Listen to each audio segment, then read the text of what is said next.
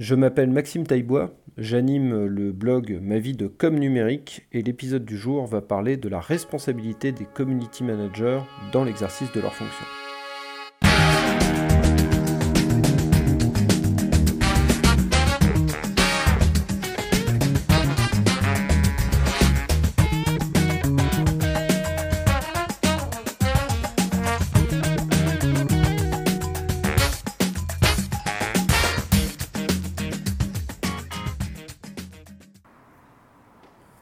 Quelques temps, un collègue me signalait un exemple intéressant qui illustre bien le, sujet du jour, à savoir la, responsabilité du community manager. On est euh, début mai et euh, un compte Twitter qui est relativement influent relaie le fait qu'Air France a annoncé la reprise de ses vols vers Dakar à la mi-juin. On est autour du, 1er mai, je crois. Et euh, il y a effectivement un tweet du compte officiel d'Air France qui annonce la reprise des vols en réponse à un utilisateur qui veut savoir quand il pourra se rendre au Sénégal. Sauf que dans la foulée, euh, cette information est, démentie par le président du Sénégal lui-même, Macky Sall, euh, qui a priori est un peu en colère à ce moment-là. Et on trouve donc sur Twitter à la fois cette réponse euh, officielle du compte d'Air France et à la fois des tweets qui partagent le courrier de la délégation d'Air France au Sénégal qui dément formellement l'information, qui dément et qui dénonce même en disant que l'information a été diffusée par et là je mets entre guillemets, une certaine presse euh, en expliquant qu'une telle décision n'aurait jamais été prise sans l'aval des autorités locales.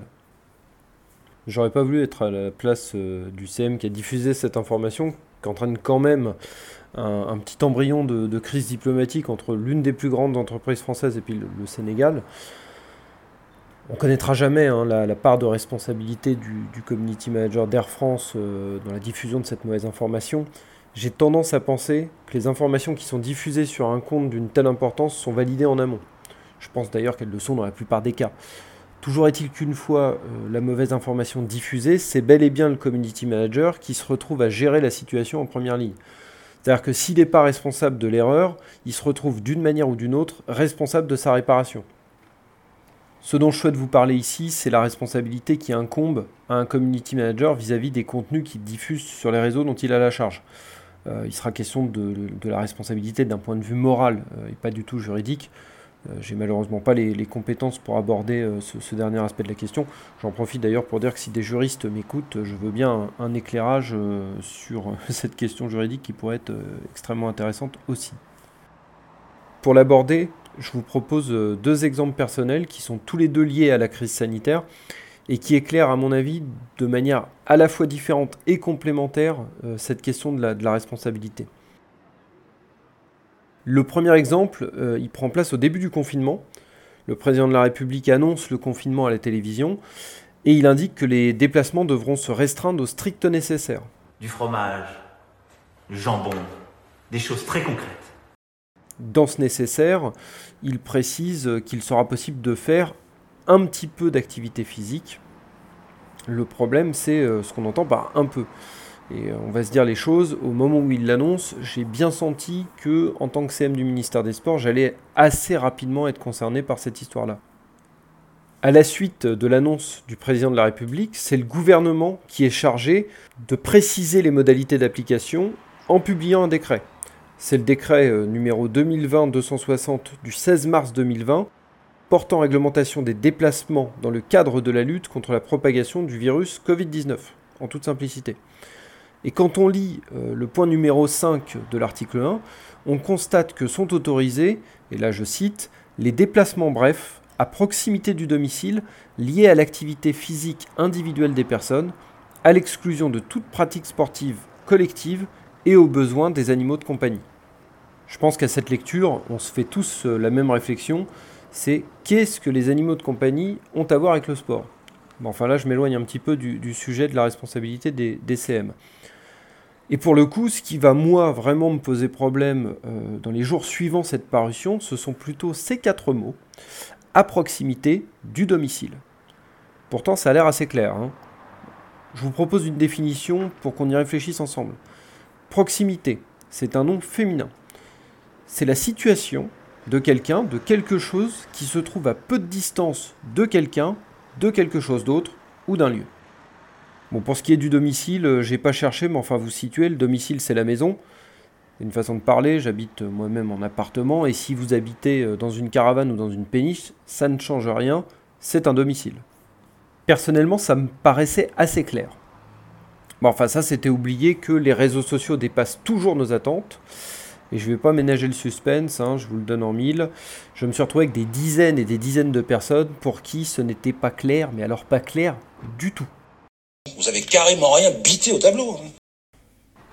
Je vous propose un, petit florilège de, tweets qui m'ont été adressés euh, à ce moment-là. Par exemple, on a ce monsieur là qui dit euh, Pourriez-vous mieux expliquer ce qu'il faut comprendre par déplacement bref à proximité du domicile afin de réduire les interprétations fallacieuses? Oui, bon, les interprétations fallacieuses donc euh, engendrées potentiellement par les mots proximité ou domicile. J'en avais un autre assez vénère. Euh, alors lui, c'était euh, Les consignes ne sont ni chiffrées ni claires. Elles n'engagent que le CM du ministère des Sports. Cela ne constitue en rien un décret officiel. Ou encore, et je finirai par celui-ci, c'est vrai que c'est flou. Proximité immédiate, 100 mètres, 200 mètres, 500 mètres. Durée limitée? 3 heures, c'est une durée limitée. Oui, effectivement. 15 heures aussi, c'est une durée limitée. D'ailleurs, si on y réfléchit bien, un an, c'est une durée limitée. Euh, comme quoi le bon sens ne prime pas nécessairement sur le réseau. Alors je sais euh, ce que certains d'entre vous sont en train de se dire, hein. il ne faut pas alimenter les trolls, il y aura toujours des gens mécontents, on n'aura jamais toutes les bonnes réponses. Ce qu'il faut bien comprendre quand même, c'est qu'à partir du 16 mars et de ce, fameux décret, euh, ces questions, elles ont été posées par dizaines par centaines dans les jours qui ont suivi. Et c'était pas uniquement euh, des trolls euh, qui venaient là pour, euh, pour embêter le monde. Il y avait aussi des gens qui avaient des, vraies questions et de vraies inquiétudes, je pense, et qui donc bah, voilà, réitéraient ce, type de questions, avaient besoin de précision sur la façon dont les choses devaient se passer. Et effectivement, le, décret n'était pas très clair. il a bien fallu répondre aux nombreuses interrogations, et du coup, bah, j'ai fait ce qui m'a semblé le plus pertinent, j'ai interprété le décret. Oui, oui, j'ai fait ça. J'ai interprété le décret. Ah oui, c'est, cocasse. J'ai expliqué que déplacement bref et euh, proximité immédiate, ça signifiait bah, sortir de chez soi pour peu de temps, pas loin. La règle générale étant le confinement, il me semblait assez justifié de dire que les sorties, pour un peu d'activité physique, ça devait être vu comme des pauses, des coupures dans une longue journée confinée j'ai pu expliquer qu'il me semblait qu'une sortie sportive, ça devait pas durer beaucoup plus longtemps qu'aller faire une course. Et surtout, j'ai parlé de distance. Et comme le décret euh, ne précisait rien, j'ai jugé utile de donner une échelle.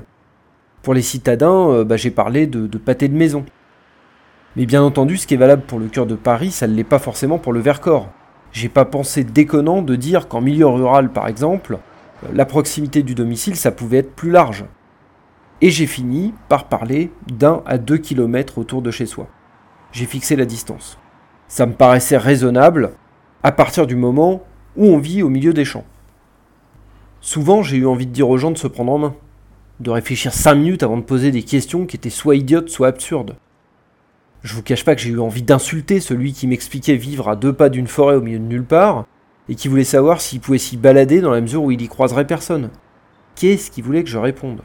Bah oui, oui, bien sûr. Il y a un décret qui s'applique à tout le territoire national, sauf aux trois bouts de bois qui te servent de cabane. Donc vas-y mon gars, pars, euh, va faire une rando, puis surtout tu penses à nous envoyer des photos. Et en même temps, il aurait été tout aussi idiot de lui répondre qu'il pouvait pas sortir, alors que la probabilité qu'il croise un autre être humain, a fortiori un représentant des forces de l'ordre, était à peu près aussi grande que celle qu'une météorite s'écrase pile poil sur lui. Sauf qu'en commençant à évoquer des distances, bah j'ai créé un précédent il n'a pas fallu attendre longtemps avant que les internautes, puis les médias, commencent à parler de la fameuse distance d'un à deux kilomètres. Et comme personne ne lit plus rien sur le web, personne n'a vu qu'il s'agissait d'une hypothèse en milieu rural, d'une réponse qui était faite en réalité à un internaute en particulier sur une situation spécifique. Avec un seul tweet, j'avais malgré moi validé une distance officielle qui pourtant n'existait pas.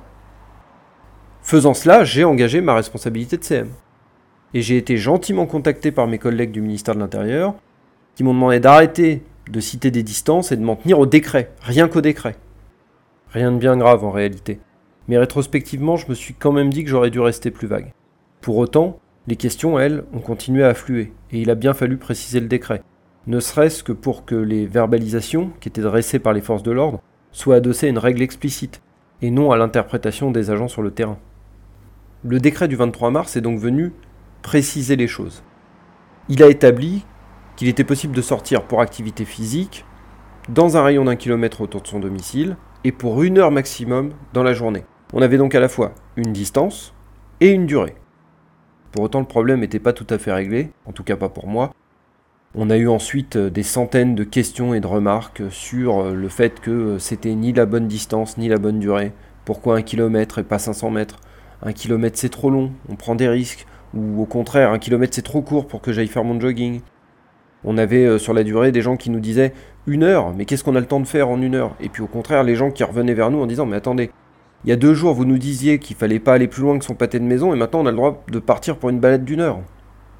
Bien entendu, il faut prendre du recul par rapport à toutes ces réponses qui sont pas forcément représentatives des abonnés des comptes réseaux sociaux euh, du ministère des Sports. Les community managers le savent bien d'ailleurs.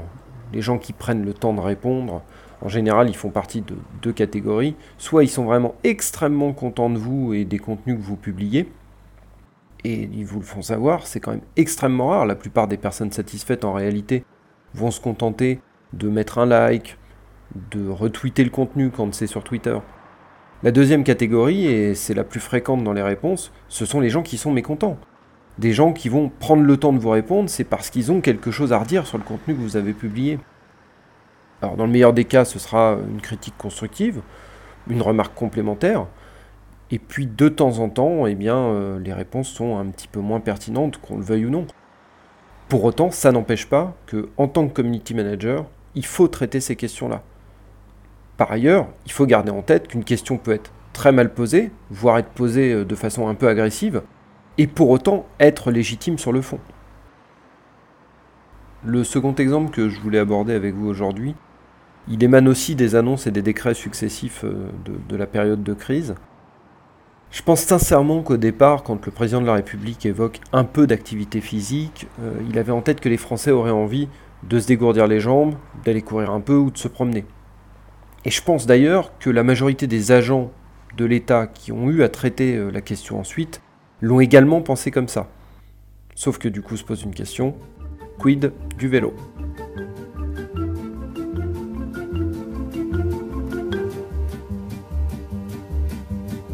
Quand on partait de bon matin, quand on partait sur les chemins, à bicyclette. Nous étions quelques bons copains, il y avait Fernand, il y avait Firmin, il y avait Francis et Sébastien,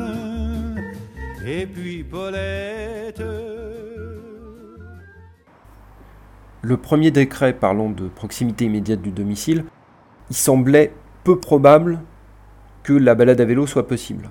Je pense vraiment que dans la tête de la personne qui a écrit la proximité immédiate euh, autour du domicile, il y avait l'idée qu'on allait euh, sortir se dégourdir les jambes, marcher autour de chez soi. La balade à vélo, à mon avis, n'était pas envisagée. Le problème, c'est que le deuxième décret, celui du 23 mars, qui apporte euh, des précisions, vient paradoxalement complexifier les choses vis-à-vis du vélo. Dans un rayon d'un kilomètre, vous reconnaîtrez que la balade à vélo, ça reste un truc un peu complexe. Euh, voilà, à part faire des tours du pâté de maison avec, euh, avec sa bécane, mais sinon, ça reste peu intéressant, d'un point de vue tout à fait subjectif, hein, c'est pas ce qui est écrit dans le texte. Et en même temps, une heure de vélo, c'est déjà pas mal.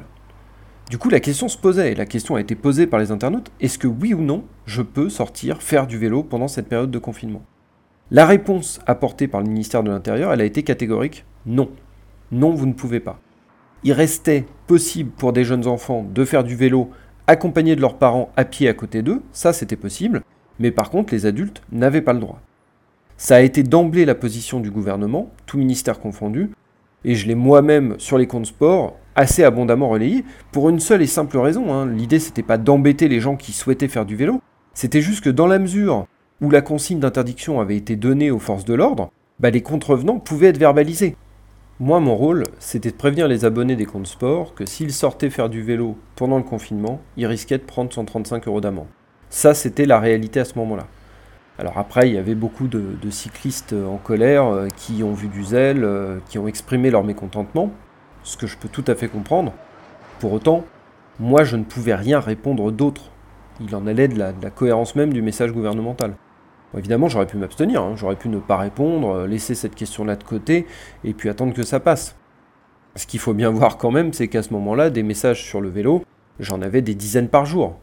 Dans le lot, il y avait des trolls qui revenaient euh, sans cesse poser les mêmes questions, mais j'avais aussi des interlocuteurs euh, sérieux, légitimes, auxquels il fallait apporter des réponses. Et puis, euh, bah, c'est, je pense, la conception qu'il faut avoir du métier. Il faut répondre aux usagers. Et il faut répondre aux usagers, y compris quand ils sont fâchés. Le problème pour mes collègues et moi, c'est que rien dans les deux décrets dont j'ai déjà parlé n'indiquait l'interdiction de faire du vélo. Et de fait, Nombreux ont été les internautes qui m'ont demandé sans malice sur quel fondement légal s'appuyait l'interdiction. Parce qu'après tout, si ça plaît à Jean-Michel de faire 52 fois le tour de son pâté de maison pendant l'heure qui lui est impartie chaque jour, je vois pas bien ce qui l'en empêcherait. Pendant que les usagers des deux roues faisaient signer des pétitions et saisissaient les, diverses autorités, c'est vrai que nous, on a continué à rabâcher notre message, et d'ailleurs, bah, les forces de l'ordre ont continué à verbaliser euh, les récalcitrants sur le terrain. C'est pas faute, pour autant, euh, d'avoir eu la discussion en interne. Le problème, c'est que le gouvernement a objectivement mis un petit peu de temps à répondre sur cette question, parce que dans la période de crise que nous traversions, ben, il y avait d'autres priorités, ça je pense que chacun peut le comprendre. Et de fait, c'est le Conseil d'État, saisi par les usagers, qui a fini par répondre et qui a donné en plus raison aux cyclistes mécontents. À partir de là, le ministère de l'Intérieur a précisé les choses et a expliqué que si la pratique du vélo ne pouvait pas être interdite par le décret, elle restait en revanche fortement déconseillée. Et en cela, euh, ils ont rejoint la, position qui était celle de la Fédération française de cyclisme, qui depuis le départ, sans pouvoir d'interdiction, avait euh, donné ce conseil-là d'éviter de faire du vélo de façon sportive, tout simplement parce que ça entre en contradiction avec le fait de rester confiné, ce qui était quand même l'objectif principal et prioritaire de la période. À titre personnel, je pense que personne n'avait tort. On avait euh, d'un côté des usagers qui voulaient pas prendre d'amende euh, pour une pratique légale, et puis de l'autre côté euh, des autorités qui, elles, voulaient absolument limiter le nombre de personnes dehors en période de confinement. Je crois pas qu'il y ait eu de, mauvaise volonté vis-à-vis des cyclistes. D'ailleurs, cette période de crise a été, je pense, en, maintes endroits l'occasion de remettre le vélo un petit peu au cœur de la ville avec euh, des pistes cyclables qui ont été élargies. Le gouvernement a lui-même euh, mis à disposition un, bon de 50 euros pour permettre aux usagers d'entretenir leur vélo. Et puis il y avait euh, peut-être ce, paradoxe qui a alimenté un petit peu de confusion sur cette question, c'est le fait que à la fois nous on interdisait le vélo sportif ou de loisirs, et puis à côté de ça, on encourageait le vélo pour se rendre au travail ou même pour aller faire ses courses à certains endroits, parce qu'il fallait pas surcharger les transports en commun. En y repensant à tête reposée, euh, j'ai surtout l'impression qu'il y a eu un gros malentendu sur cette question-là, malentendu qui a été alimenté euh, d'un côté par la colère et de l'autre côté sans doute par un petit peu de rigidité administrative. En matière de responsabilité, puisque c'est le sujet du jour, moi, en tant que community manager, j'ai été partie prenante du discours euh, du gouvernement. Est-ce que j'aurais pu faire autrement? Clairement, non. Est-ce que dans une situation similaire, je ferais différemment demain? Je ne pense pas non plus. À mon niveau, j'ai transmis le message euh, que l'on m'a remis, tout en alertant en interne sur les problèmes que semblait générer ce message-là à ce moment-là. Voilà la tâche du community manager. Il doit à la fois remplir un rôle de conseil auprès des services qui lui demandent de transmettre une information et faire un retour à ces services sur la façon dont cette information est reçue et perçue par les usagers. Et il doit à la fois remplir un rôle de médiateur auprès des usagers pour faire passer au mieux le message qu'on lui a transmis. Toutefois, bah, le community manager, ça reste un maillon d'un système plus large. Et il faut bien se dire que taper sur un maillon, bah, ça rend pas la chaîne plus cohérente. Ce sera ma conclusion. Trouver cet équilibre, je pense que c'est euh, la mission fondamentale du community manager. Et parfois, en tant qu'usager, il faudra l'excuser s'il n'y parvient pas. Parce qu'on a tous des jours avec et des jours sans. Et parfois, l'empathie et l'humour cèdent un peu la place à l'agacement et à l'orgueil. Soit parce qu'on est fatigué, soit parce que, et ça, euh, l'usager ne s'en rend pas toujours compte, il y a un effet d'accumulation pour le community manager.